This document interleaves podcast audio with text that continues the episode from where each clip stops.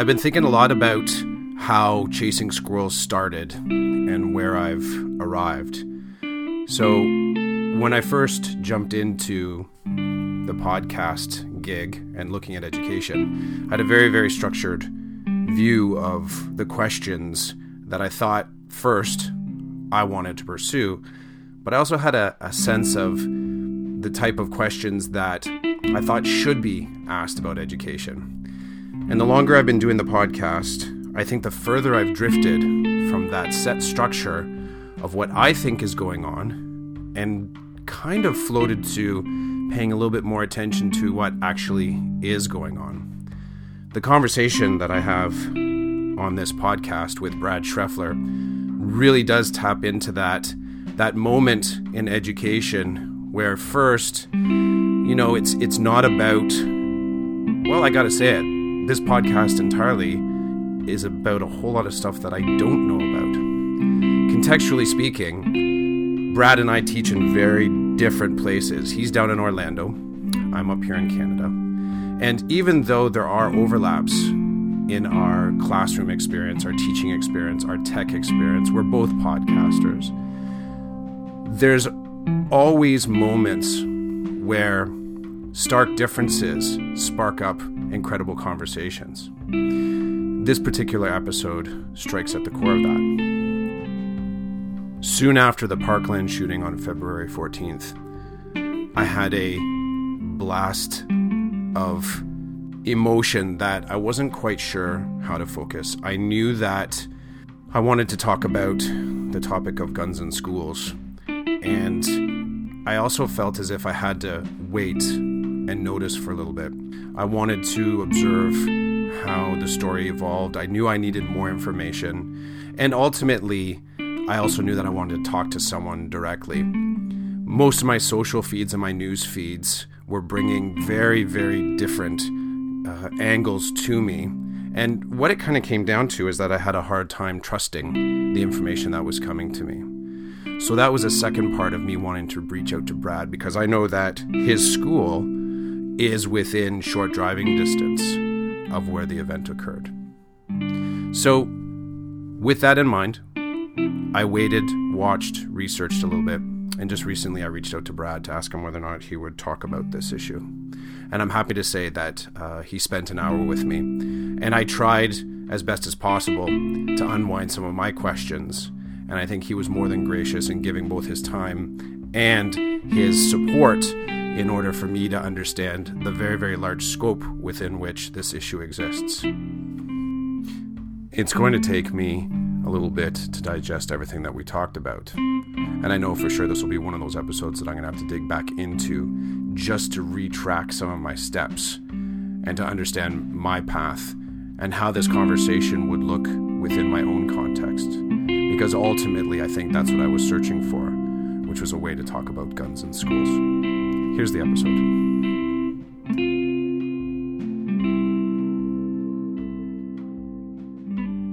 All right, Brad, I'd like to welcome you to Chasing Squirrels. Do you think you could uh, throw down a, a quick introduction for yourself? Yeah, absolutely. First of all, thanks, Chris, for having me. And I'm a, I'm a listener of your podcast. I listen to every episode. So to be on here is, is really exciting. I'm excited about it. Um, but I am Brad Schreffler. I'm the host of the Planning Period podcast, which you can find on my website. And I'm also a curriculum resource teacher in Central Florida, uh, which means that I handle all professional development as well as uh, certification issues and mentorship for teachers and new teachers. And I'm also still holding on to a lot of my roles as the digital coach so that I have classes of student tech support where my students help with all the technology issues of their peers. But they are seven periods of students assigned to me.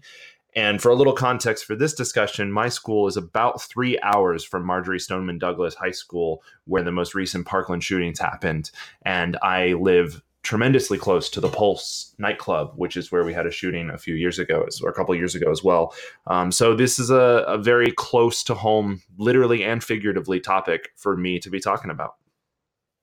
And it's and I can't tell you how appreciative of that you'd be open to um, chatting on chasing squirrels and and and likewise anyone interested in god you you cover i think you cover a lot more varied topics than than i have but definitely planning pod uh, sorry planning period podcast the triple p people got to check it out too because beyond the let's say this conversation where it's like podcasts collide um, the content you're throwing down uh, in support of, of teachers and students is is good. So uh, thanks for being here. So you mentioned you mentioned the event from valentine's day mm-hmm. you mentioned your proximity to it and you know the idea of home and it being very close you said literally and figuratively so from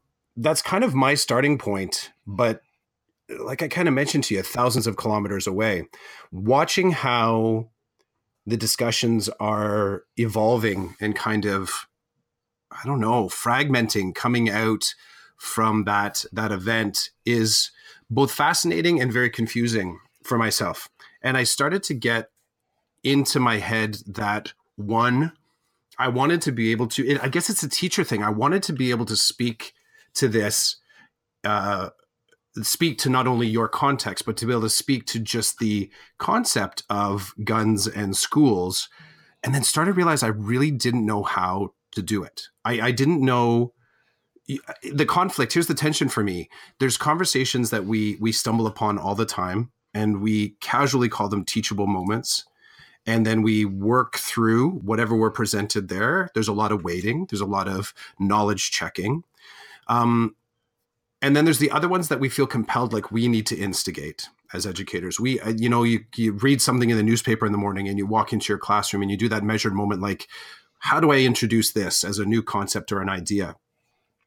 And the guns in schools is definitely when I when I started thinking about back in the day about starting my podcast. This wasn't a topic that I was going. It wasn't one of those things when I started to think about my experiences in education and what I thought I would be curious about talking about or what others would be interested in talking about. This was definitely not one of those subjects. So I'm, I'm curious for, you know, I guess our, our leap off point is, is, is currently, so let's say as of this, this past, this past week, um, the, those conversations in your staff room, in the school, in you know amongst the students. What's it looking like right now? So, how does this? I and again, you're gonna have to help me because I'm struggling for the exact question way to come at this. But what did this topic look like when you left the school this past week? It's been a really interesting evolution, and not just in the last month and a half since Parkland, but just over the course of all of these school shooting events. And I always, I, it always makes me think of that that old quote where you don't, you know, at a dinner table you don't talk about religion or politics, and you also don't talk about guns, at least in the U.S., because everybody has really strong opinions about it, and they're tied up in so many other issues that are not necessarily about actual guns.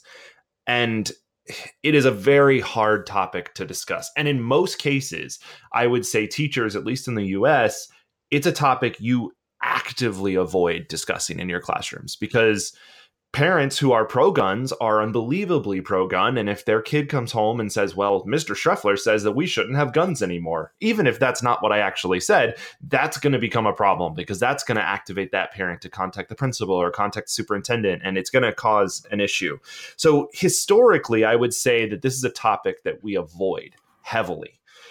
And over the the last month and a half with Parkland and with the students themselves of Parkland being so vehement and vocal about demanding change, it started to, at least for me, shift that a lot to where it was a conversation I avoided in my class for the most part up until the last month and a half. But when I got back the day after Valentine's Day, it was a discussion we had with my students.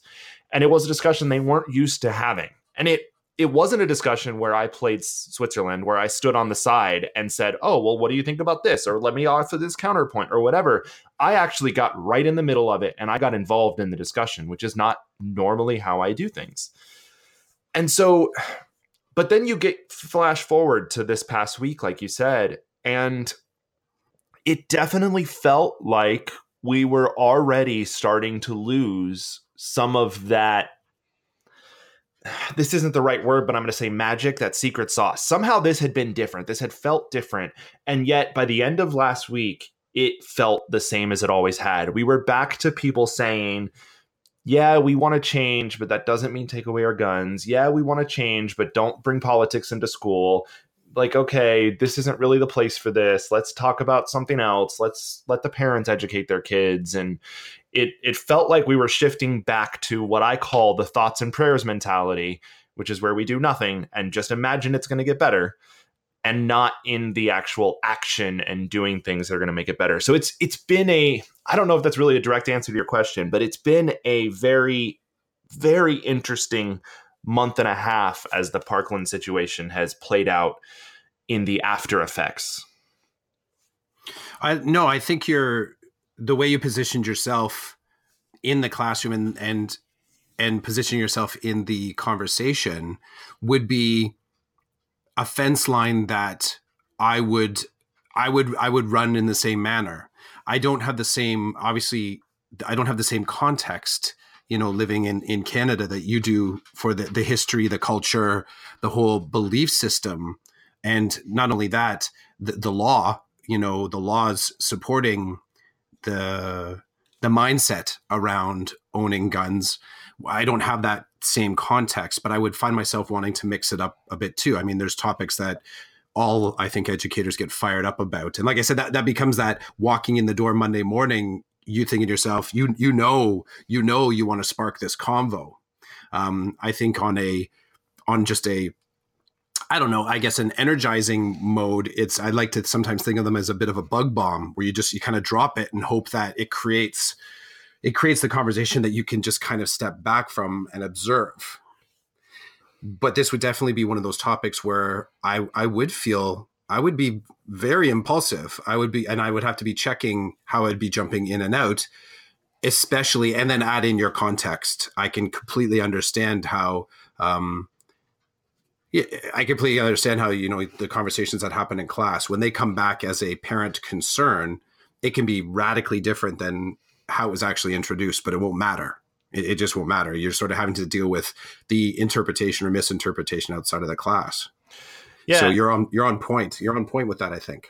And the the other thing that started to happen a month later is that the students were starting to get fatigued on the topic. And I feel like like any issue, there were students who were still passionate about it and driven. And this past Wednesday, the 14th, was the National Walkout Day. And we as a school participated and had our own ceremony of sorts, which I would argue is not a protest or a walkout, which is what we said eventually. It became a student led memorial, not a walkout. But, and I think that the fatigue started to set in, that we had our same normal rage. And then it started to die out so that even my own students who are used to having conversations with me and talking with me, they started to lose interest in it. They started to lose interest in the gun control issues, in the safety issues.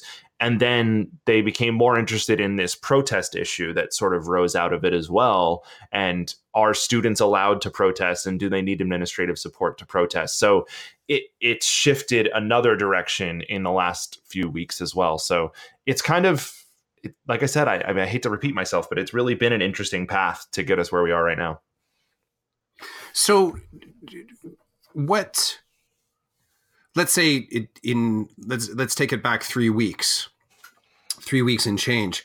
At that point, what what was sort of like some of the most feral angles that were popping out of this? That those ones that just were lighting people up? I, it becomes kaleidoscopic multi-sides everyone wanting to sort of have a, a position that they can feel like they can hang on to.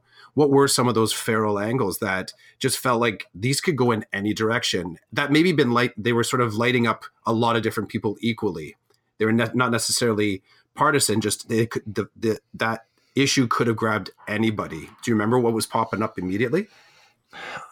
the the immediate driver of the discussion were the Parkland students themselves speaking out and speaking out so directly and bluntly in a way that politicians have never done and even school leaders and sheriffs and everyone else who's normally on the scene of these kinds of events they don't respond in the way that these students did and these students came out right away and said guns are the issue period and that is i think what dropped the bomb, as it were. And that gun control issue, which is something that has always been a powerful issue for people in the US, has always been a, a divisive issue where I wouldn't even say kaleidoscopic as much as I would just say black and white because it doesn't seem like we have a lot of nuance in that discussion. Um, but That is the issue that right away is what should gun control look like or should it even exist? And the the response of the, the polarizing response of well the solution to gun problems is more guns or the solution to gun problems is less guns. And that's where i think that's probably the the most feral angle is that gun control issue. Hmm and so with within that so just side note so in me trying to wrap my head even more just about the broader let's say north american context that this exists within it was interesting to me um, and even in my trying to wrap my head around this, not even knowing the exact questions to start doing research on it um, without being pulled into the gravity of, let's say, um, a, a, very specific kind of context. So I tended, I tried to find multiple newspaper postings. I tried to look at social media. Like I just tried to confuse myself basically with information so that I didn't land anywhere in particular one of the places that I did step in though was looking at the context of gun ownership between, let's say, Canadians and, and Americans. And both of our contexts have this idea of um, hunting for gun ownership, and both of our contexts have this idea of being a collector.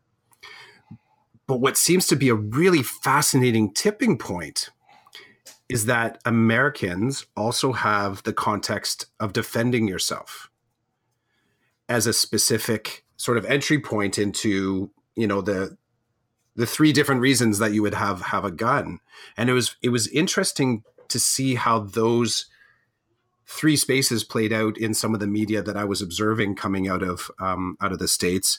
And it tended to be um, leaning quite heavily on on not the like I, I didn't find anybody coming out coming out of the parkland conversations i didn't hear anybody really speaking to support being a collector. Like that just seemed to be like yeah no one really wanted to touch that. But there were conversations around still needing to defend yourself and also the impact well what if you're a hunter? You know it, and i just i it's interesting. No sorry. I, you sent me that article um about would Canadian gun laws have helped. And I have to point out as a side note, it's a great article. One thing I don't like, and I, and I mentioned these in DM, but also is it mentions by name and the stats of each one of the killings or each one of the tragedies, which I'm 100% against um, in terms of having these conversations because that's giving the publicity to the person that wanted it.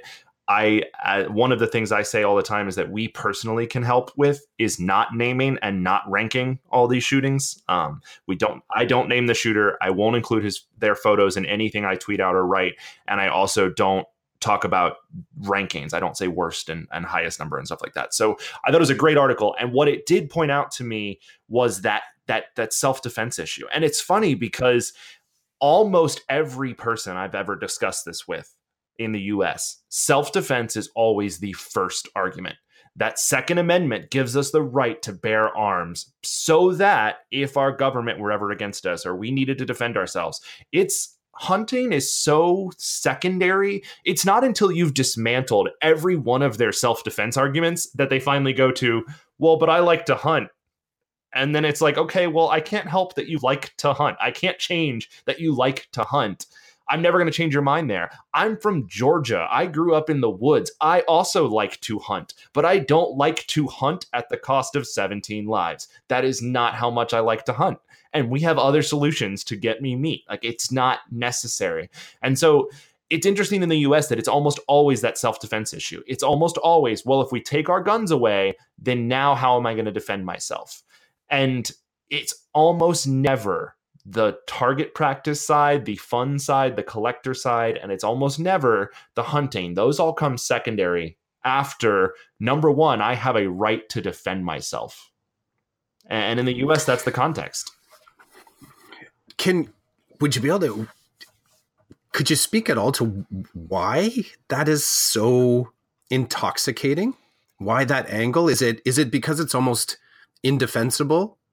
Like if you were trying to counter it, it's like, well, at the heart of it, I have to be able to I need protection. That's a basic human right. And it's it's in the paperwork. So so there is it is it that simple or is it I is there something more going on there? I think ultimately it is. And, and I don't I'm not someone who wants to wholeheartedly blame the National Rifle Association. Um, they are only one piece of the puzzle.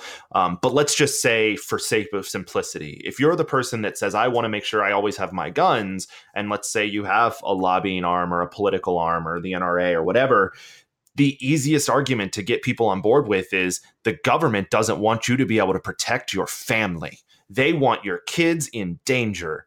And how do you fight that, right? Like, how do you fight that that mm-hmm. that I don't know propaganda. I guess is probably the best way. Well, I'd almost call it ma- mania. I would I would push it in a little bit more propaganda, sure, as the sparking point, but then it, it taps into a certain mania. It taps into family values. It taps into why you might have an alarm system on your house, and you you know all these other sort of um, fear based well, fear-based mania. And as soon as you hit on those fear-based manias, you shut down logic. Like that's the way our brains work. We can't think logically when we're afraid and when safety is a concern. I mean, it's Maslow's hierarchy of needs, right? Like you have to actually feel safe before you can start to do any higher order thinking. And if you're arguing that taking these away is eliminating that safety, now I'm afraid and I'm not going to logically process the information that someone's presenting to me when they say, okay, yes, I see what you're saying. However, reducing the number of guns on the market legally also reduces the number of guns out there illegally. Like the logical arguments don't get into your brain because you have all that fear blocking any clear thoughts. Mm-hmm.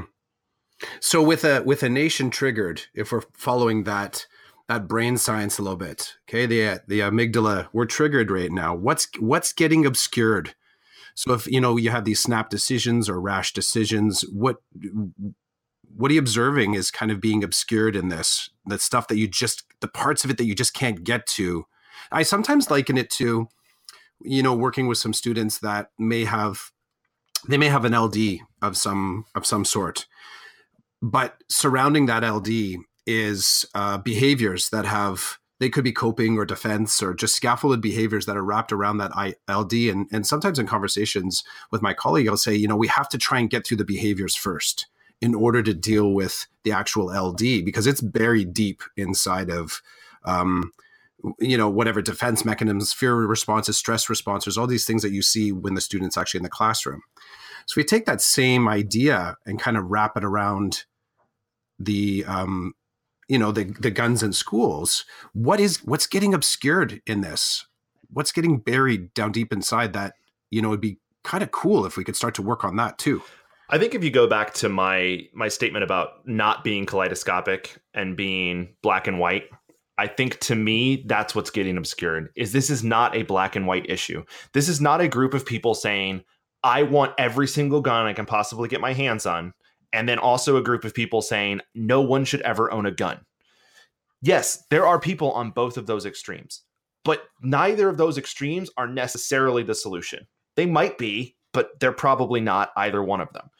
What is getting lost is that middle ground. And so people say gun control or common sense gun reform, and all the the NRA gun carrying typically Republican members are hearing is they want to take my guns away. And when the NRA members are saying, hey, we want to make sure that there's some actual legitimacy to these laws, all the left leaning, let's take all the guns away people are saying, see, they want to just keep all their assault rifles and don't care if people die. And it becomes this whataboutism. And, and one of the tweets you included was that uh, the one about the dog, the dog that died on an airline, and two days later there's a law passed to say that you can't put dogs on an airline, and everybody's jumping down their throats, going, "Oh, you one dog dies on an airplane, and immediately there's a law, but 17 kids die in Florida, and no one cares." And it's like, okay, but that's whataboutism. That their two things are not actually connected.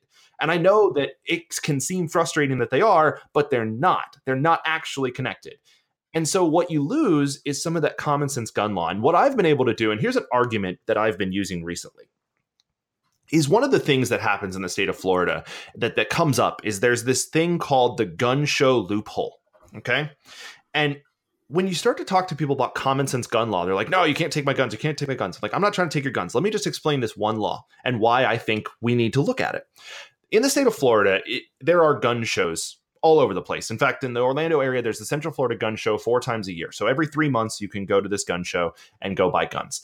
And in the state law in Florida, there's the gun show loophole, which says that at a gun show like these that happens at the fairgrounds, you can privately sell your guns to any individual at this fairgrounds that happens to be there without a background check, without even checking for ID, without checking their age, without doing any kind of paperwork or research whatsoever.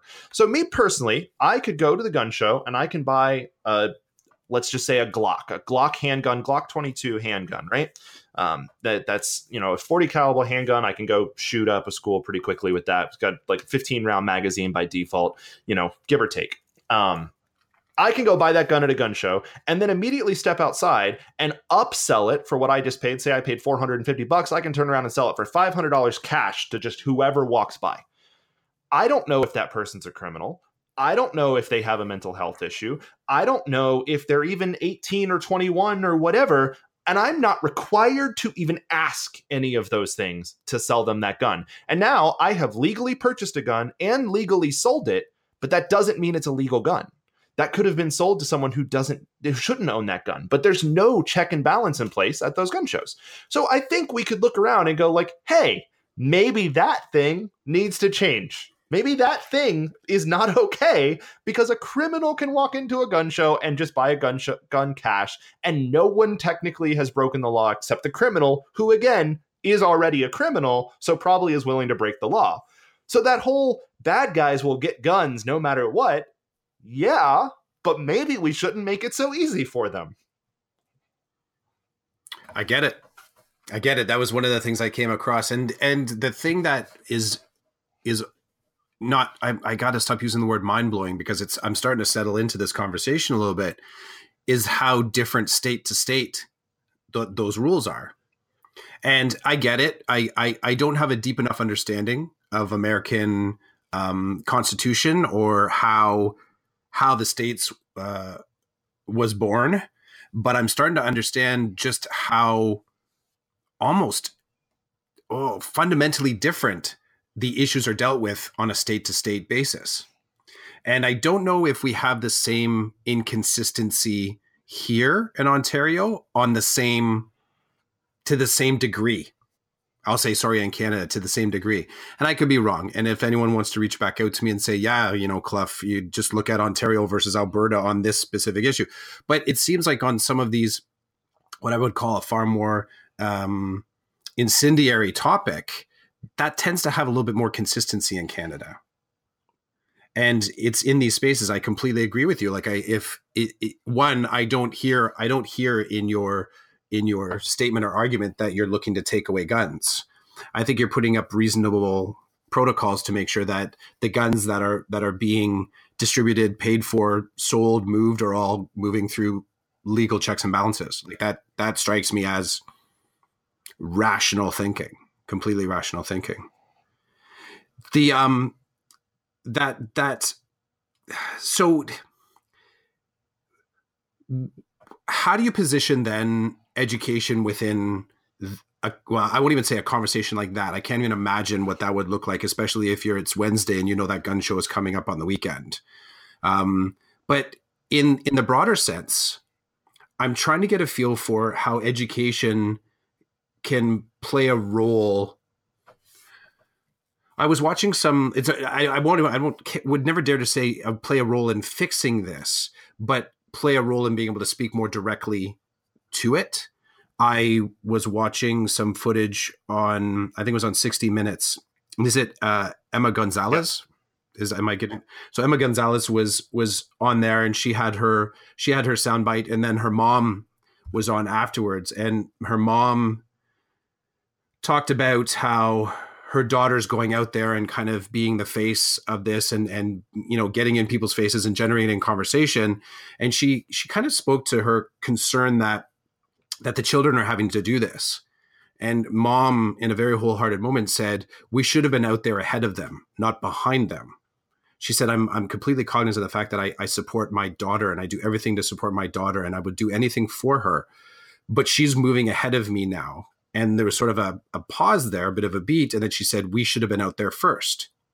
And it gave me a real moment to think about this as a teacher and educator because we're we're we are out there in some ways ahead of the families. Like we're in this space ahead of the families. And it made me think about how does education position itself to I guess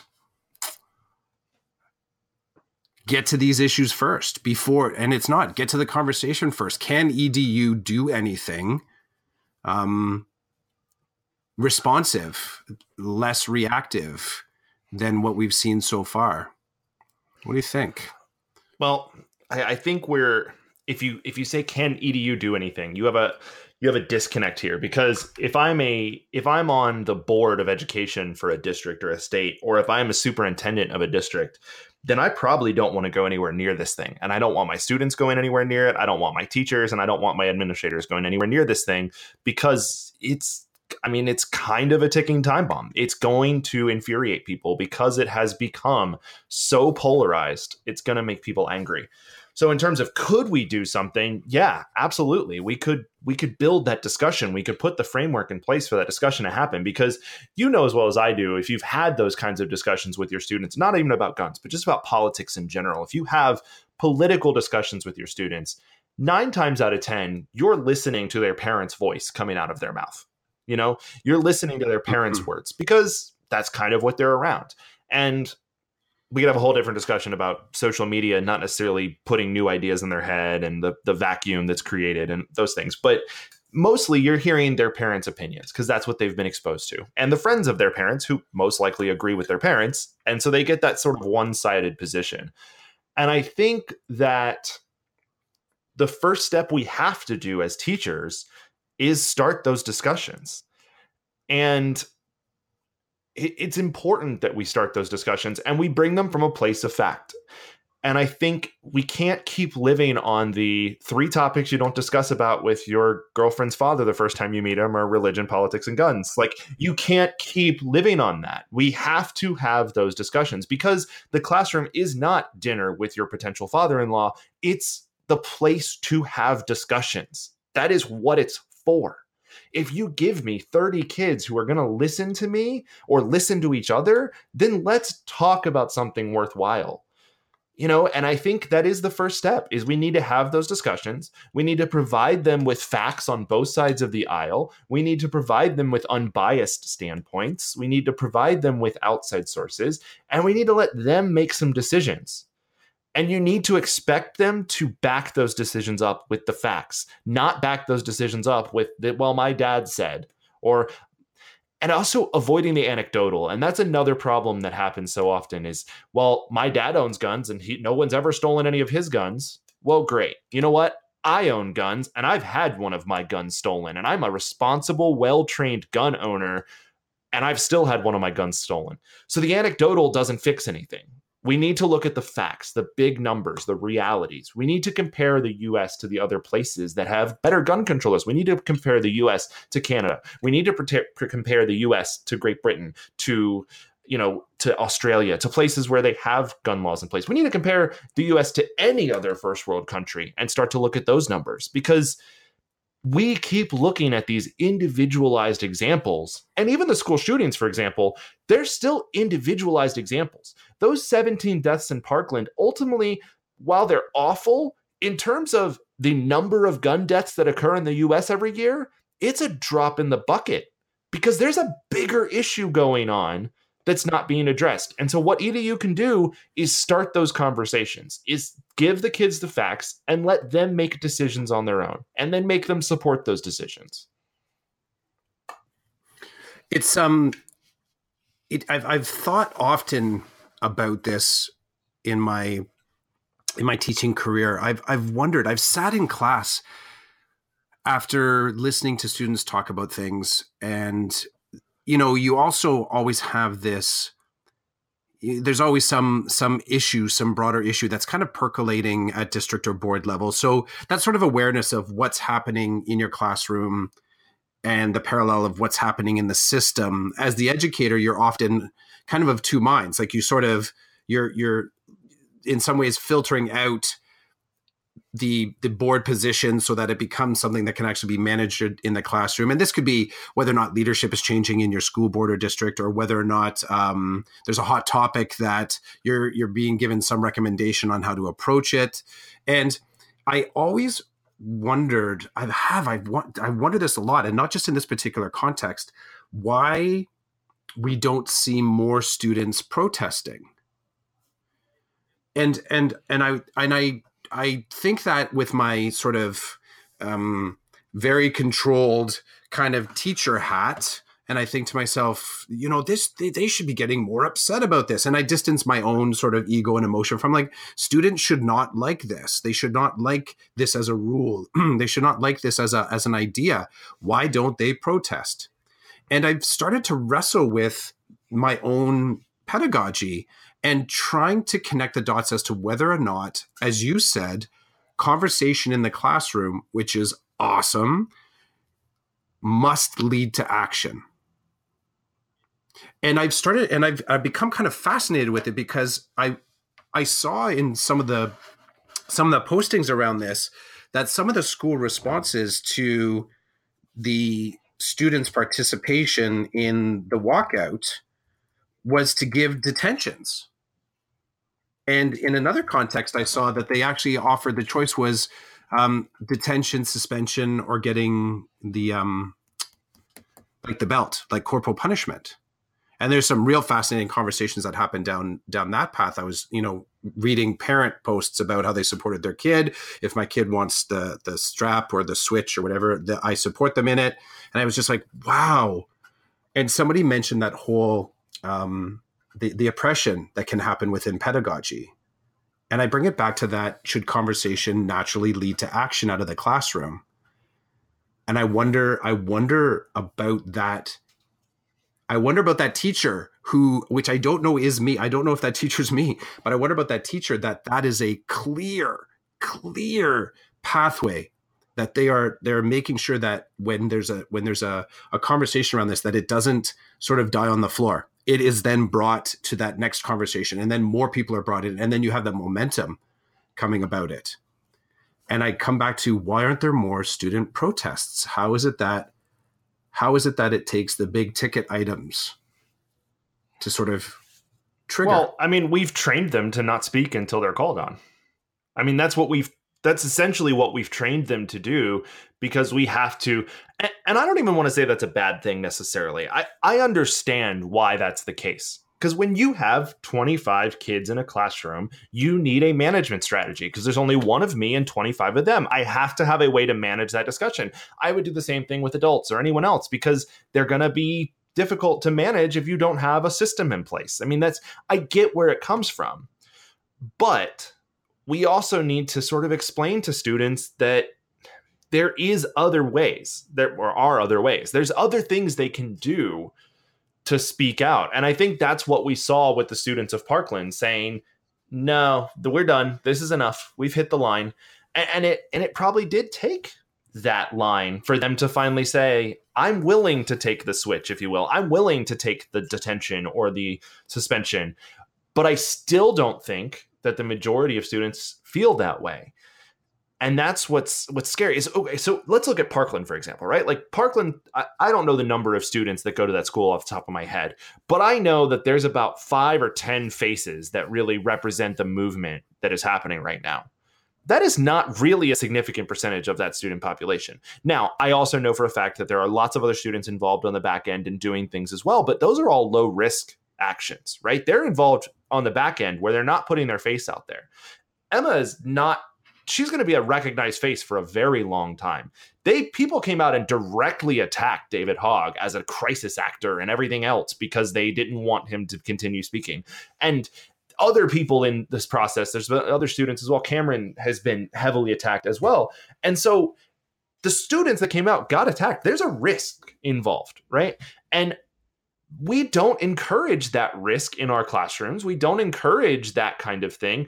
And how quick is our administrative team to respond when something is out of place? You know, if a kid is two minutes late to class, someone's on the radio going, Hey, why is that kid wandering around? Somebody go get him, give him a lunch detention. He's late to class. Like, maybe he had to go to the bathroom. Maybe he had a bad day. Maybe there's a million reasons he's late to class, but we're immediately going into conformity, conformity, conformity.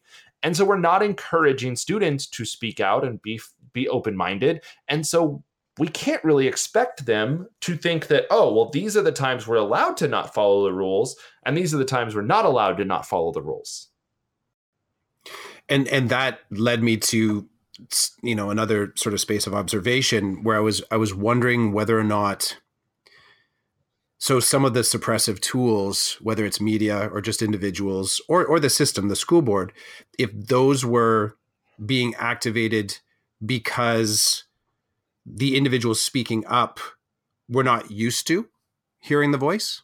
So it was sort of like there was no there was no it was it was almost like a, a, foreign a foreign tongue to us or if it was because it was almost like a betrayal as in they were breaking rules and just not coming back across the line or if it was more about they actually did have valid points that, if given space, could fundamentally really create change. I, I and again, I'm coming. From, sorry, I, I, tend to lean towards the third. I, I feel like these students had a valid argument. They had a powerful voice. They were speaking. I had a conversation with one of my students actually about this, in that they weren't speaking in a foreign tongue. Um, one of the students at my school, as a result of our walkout, there was a lot of um, backlash. Not a lot, but a, a good amount of backlash on our Facebook page for our school. And parents were upset and angry but then other parents were jumping all over the parents that were angry like this is like they should have the right to speak they're the ones in the school that could potentially be shot up they should be able to speak and you know so there was parents going back and forth and one particular comment was just nasty and one of the students at my school commented with her Facebook account on that Facebook comment of this parent. And I read it and it was powerful and it was great. But I replied to her and I said, Hey, I don't normally reach out to my kids on Twitter, but I liked that you said something.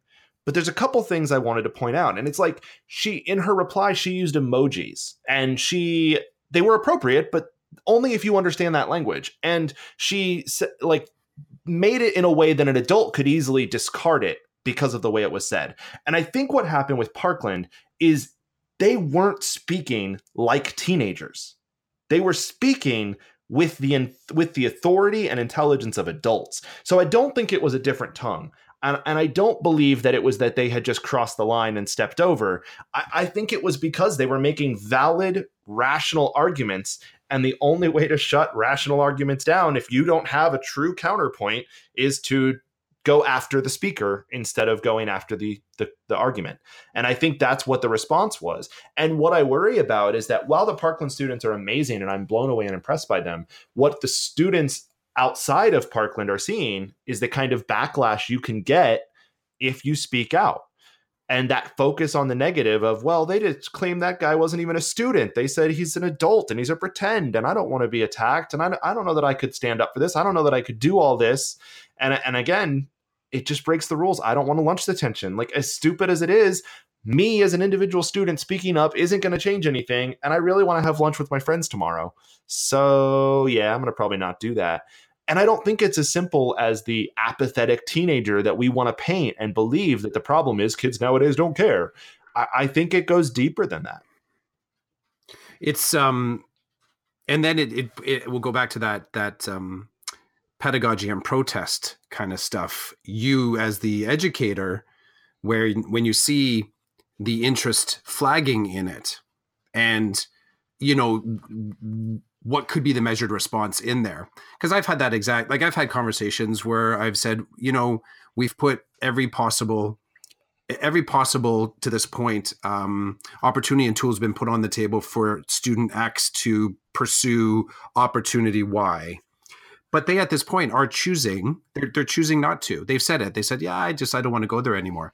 It shouldn't change the fact that we should still provide that again and again and again the choice not to pursue the options doesn't mean we should pull the options from the table but i wonder in this context if you are one of the educators in that space that's saying you know you, you might want to just keep paying attention to this a little bit I wonder about the perception there, as in, have you then, would you be perceived as having switched agendas there, where you're actually kind of projecting your own versus supporting the student voice? And it's an interesting space. I think, I think maybe teachers would feel um, some interesting feels there, where the the momentum starts to slow down a little bit, and you you ask yourself an honest question: Do I have? Do, should I inject myself a little bit more into this, just because in the broader picture it really isn't settled or solved or even you know on on on track towards a better conversation well i can tell you i i dealt with this very personally last week um wednesday was the national walkout day and our students at our school prepared a event as the walkout. It was sanctioned by our administration and the district early on as saying we are you know opening it up to schools to participate. They're allowed to. Administration agreed on a time for them to do this event. And then as that all happened in the middle of February, right after Parkland.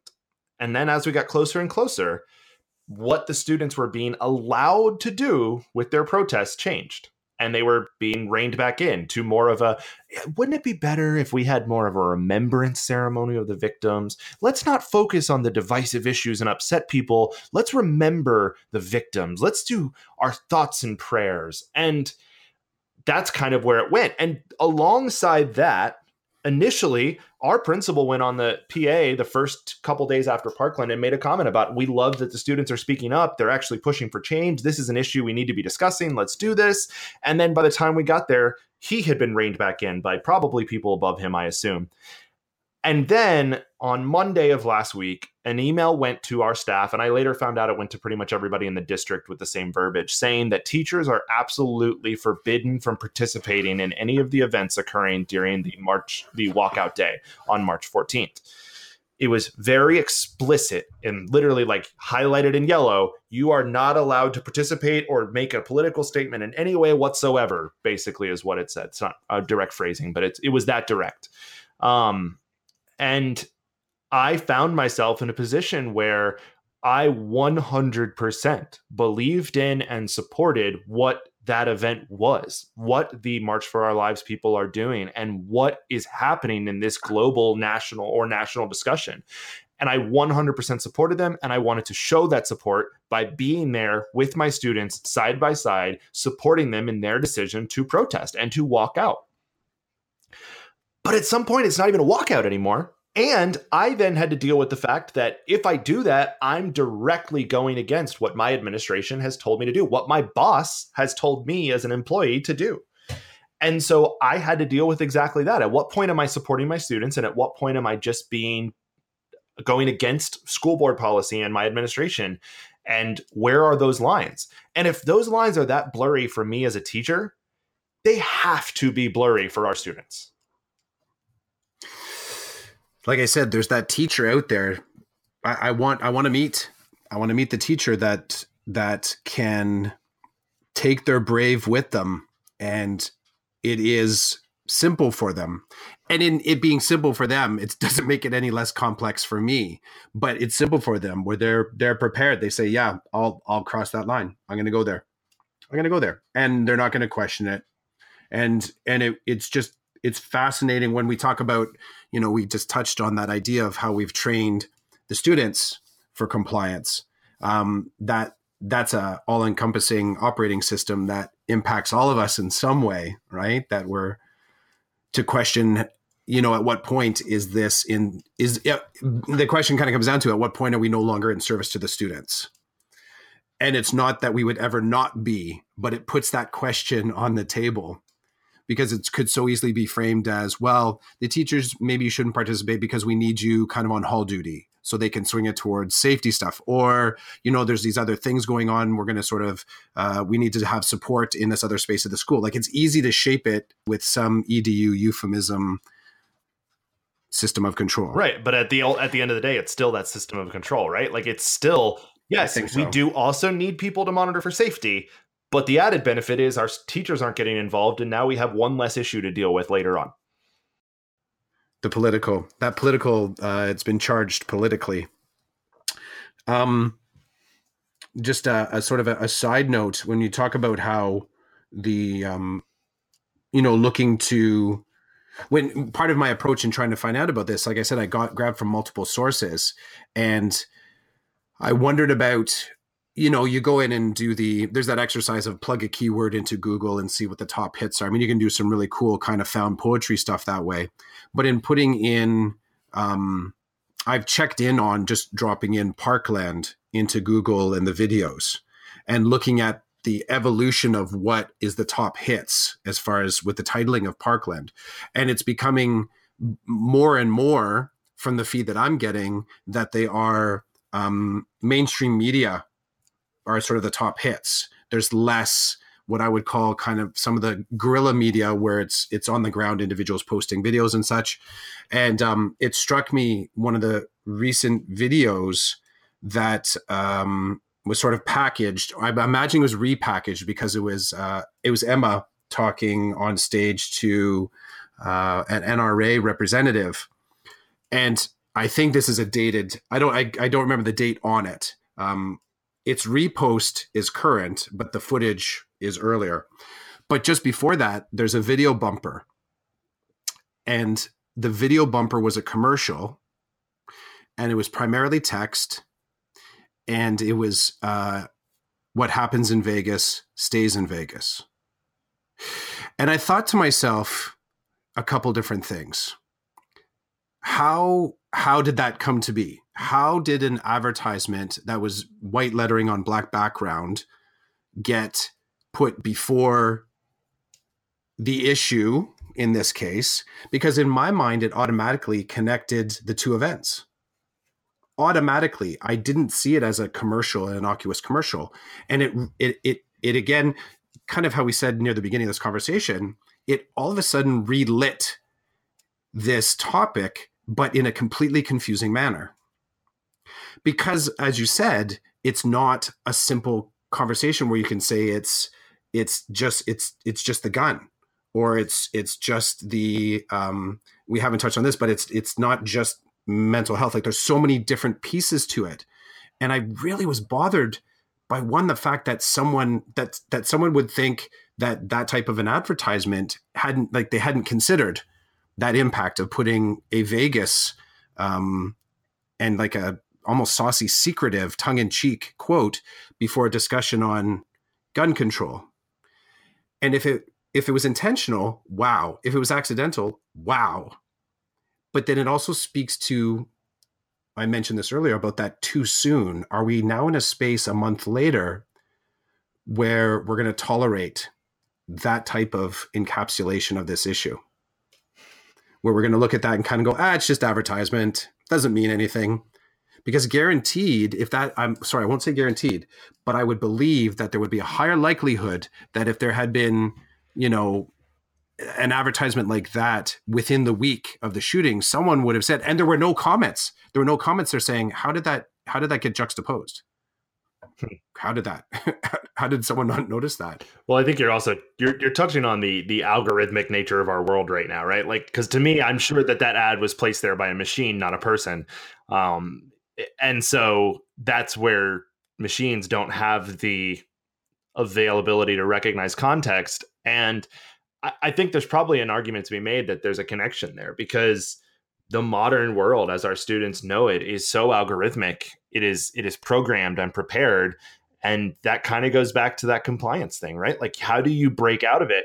And the other thing you said that was interesting to me is the the change in mainstream media being the top result. Well, that's an unavoidable issue again because of the algorithmic nature. The fact that as soon as CNN or C or Fox News picks up a report, they have a mobilized and active fan base who's going to go watch the stuff that they put out. So they're quickly going to overtake any sort of guerrilla journalism. And because again of that algorithmic nature, once one thing has more hits, it's now the top result. And so how do you keep a movement going from the guerrilla nature you you have to get that mainstream attention but then you're no longer in control of your message because they can repackage it and rebrand it any way they want. And whatever ad happens to pop up pop up algorithmically throws up in front of it. So there, there's a there's a combination of systems that are sort of colliding in your in your anecdote there. And it, it's interesting to me that the way those connect. It um it makes me think about there's a podcast hmm, it might be note to self, could be the hidden brain. But on it, there was an individual that made himself invisible to the internet because for the last 16 or 17 years, um, he has asked his friends to tag every single picture that they post with his name. And in doing so, if you were to go in and look for his name, to look for him, you can't find him. You can't find a picture of him because every single thing is tagged with his name. And I'm starting to see that as being an interesting if you're going to if you're going to do the algorithmic hack is there a balance in there because my if if I would say primarily, you know, the the social media versus mass media. I, I, don't think people necessarily discriminate between the two anymore. I think they just look at it as all social media. It just happens that this is coming from CNN or this is coming from uh, CNBC or whatever. But it just strikes me that there's there's got to be a way to to to harness that that angle so that even if even if you're um, your meta tags somehow are part of what gets you picked to be at the top of the food chain i just i go back to that guy's example like he's everywhere now and you wouldn't be able to find a picture of him necessarily. But he's everywhere. If you put it in he's there. And it's almost like washing the internet somehow. They need i think in order to get these on the ground reports still spinning through so that you can get at least a nice diverse idea of what's going on. Um, I get it. You don't have a uh, a management team, but that strikes me as a tipping point. That strikes me as a tipping point. Well, and I think going back to the how can edu be how can edu manage this? That's another fundamental skill that beyond just this argument, beyond just the gun control and, and the gun issue, we need to be teaching our students of that that media literacy, that that critical literacy of being able to say, okay, who is publishing this? Why are they publishing it? What is their bias? Because everyone has a bias. To say there's an unbiased source is unrealistic. So everyone has a bias. So how do you recognize their bias? And uh, i just had an interview recently with meg jones who's who's big on this in, in south florida. And she said at a ed camp i saw her and she said that what often what is omitted is more important than what is included in a piece. And i thought mm-hmm. that was a really powerful way to look at it and it's it's true. We need to be teaching our kids okay here's what is said. What isn't said? Why isn't it said? What is the bias? What is the standpoint this person's coming from? And then can you find something that shows the other side? Because with the amount of content created every day on the internet someone has an argument against whatever you wholeheartedly believe to be true. Yeah i as i mentioned to you in approaching this i don't trust my feeds so I fully recognize my bias is that I don't trust. There's a lot, and I mean, when it comes down to it, my skepticism doesn't necessarily make things any clearer because I think that is what's that's the that's the fabric that you need to grab a hold of is the fact that your the the um, deductive nature of depending on specific feeds means that you're going to miss stuff. Even beyond what you're saying, where there's stuff not being provided, you're going to miss even more if you're only taking your news from one source. And I start to get the sense that, in general, people don't like to be confused. So they're going to latch onto one source and make that, you know, primacy there. They're going to just that's the place they want to get their news from. Um, for me, it's more about I need to be confused enough that yeah, I can sort of shake myself out of that mindset, like that that I'm beholden to one source for my information. And if I take it all the way back to where we started, I think that was also a, a bit of my my need in in talking to you. Um, because I felt in a lot of ways, again, it's another it's another source, but I also I I knew I didn't know. I I hoped I hoped that you would be open to to, to this discussing it, right? Because in a lot of ways, dude, you and I could have met a lot sooner and talked about a lot of other things. Right. You know, the the, the fact that uh, like our spheres overlap in a way that is is is very convenient and and safe and sort of just talking about edu um, it was interesting when this came to mind. I thought, I wonder, I wonder if, I wonder if this could be the conversation that he and I could have. Can I ask you one more? Absolutely. One more, one question. So, just as we w- in your space right now, you you'll be returning to school after a, a deserved break, um, and I'm just curious as to the the framing of the returning to school and whether or not this conversation, as it was left or as you move forward, is it is it actually a conversation about education?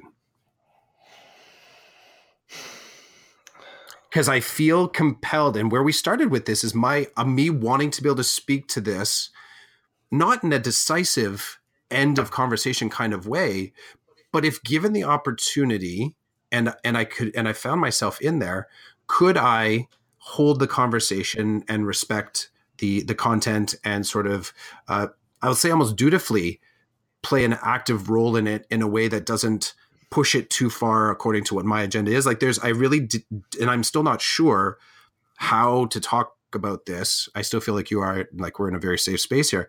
But um, going back in, I'm going back to school next week, and I know there was, there's, there, this conversation is sitting there. It's there in the classroom for me to return to one of the questions I ask myself is this an EDU conversation? Is it about EDU?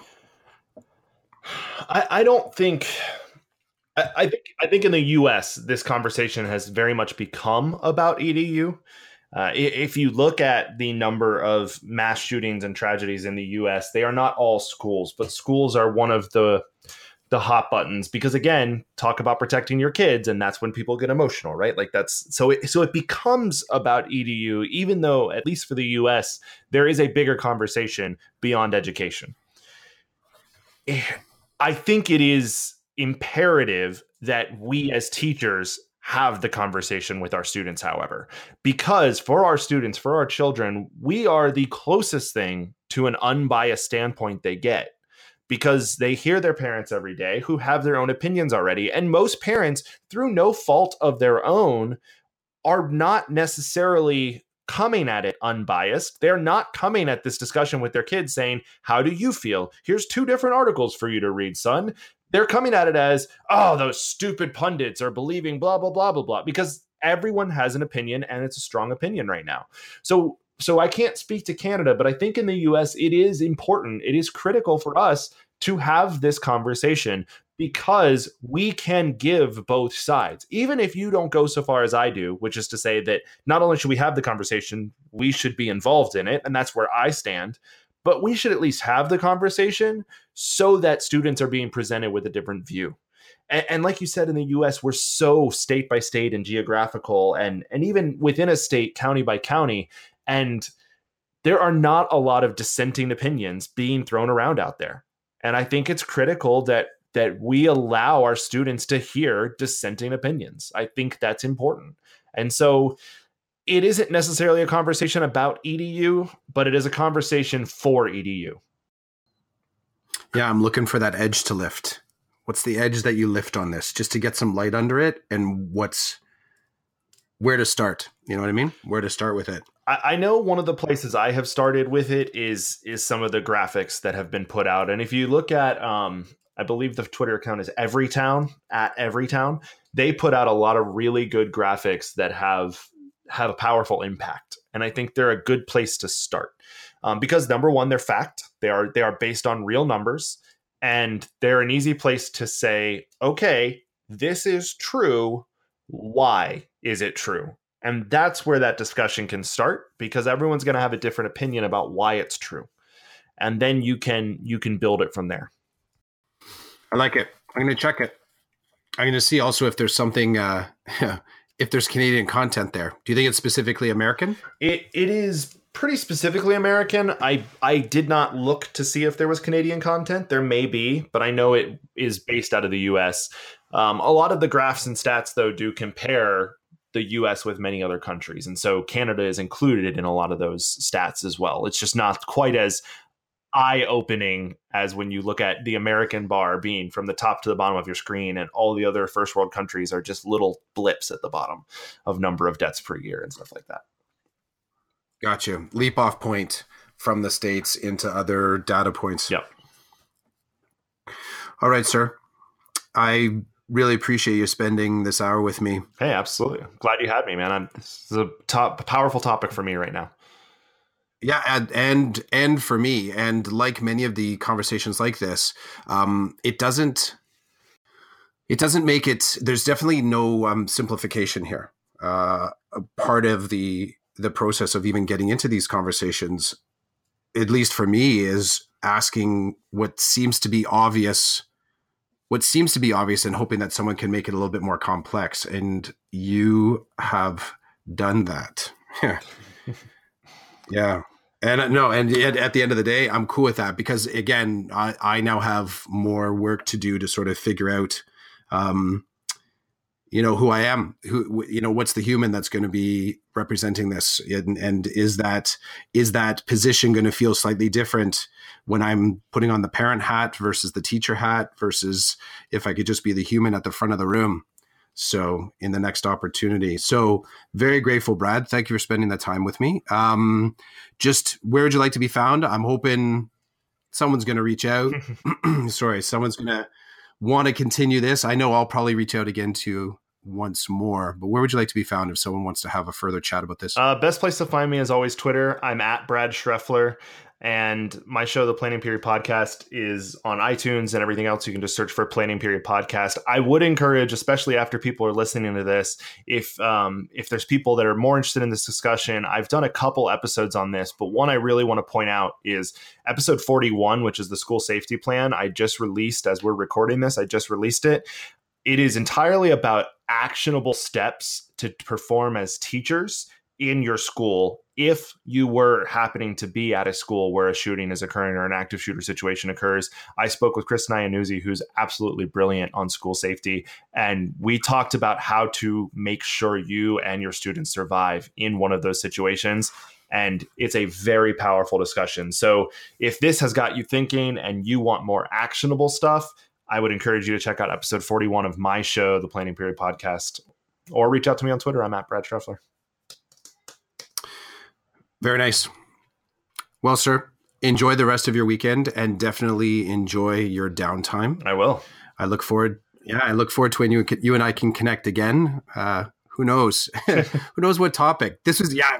All things considered, this this was this was definitely not the. Um, this is I will say for myself. Uh, I'm I'm examining more more and more the questions that I questions and ideas that I should be talking about, and my hope within it and anyone that's listening is that um, other people can activate that should as well and and start to broaden broaden some of the ideas that are kind of soaking into education because this is definitely this is a conversation um, regardless of your context that there is no easy access point other than just finding someone trusted to start to talk about. So i appreciate you being that person for me today. Hey i'm glad i could help. All right man. Take care of yourself. You too. And uh, look forward to it look forward to when we talk again Thanks for listening to Chasing Squirrels podcast. You can find other episodes on iTunes and on Podbean. You ever want to connect with me? You can reach me on Twitter at Chris J. Clough, or you can reach out to me, Chris J. chrisjclough at gmail.com.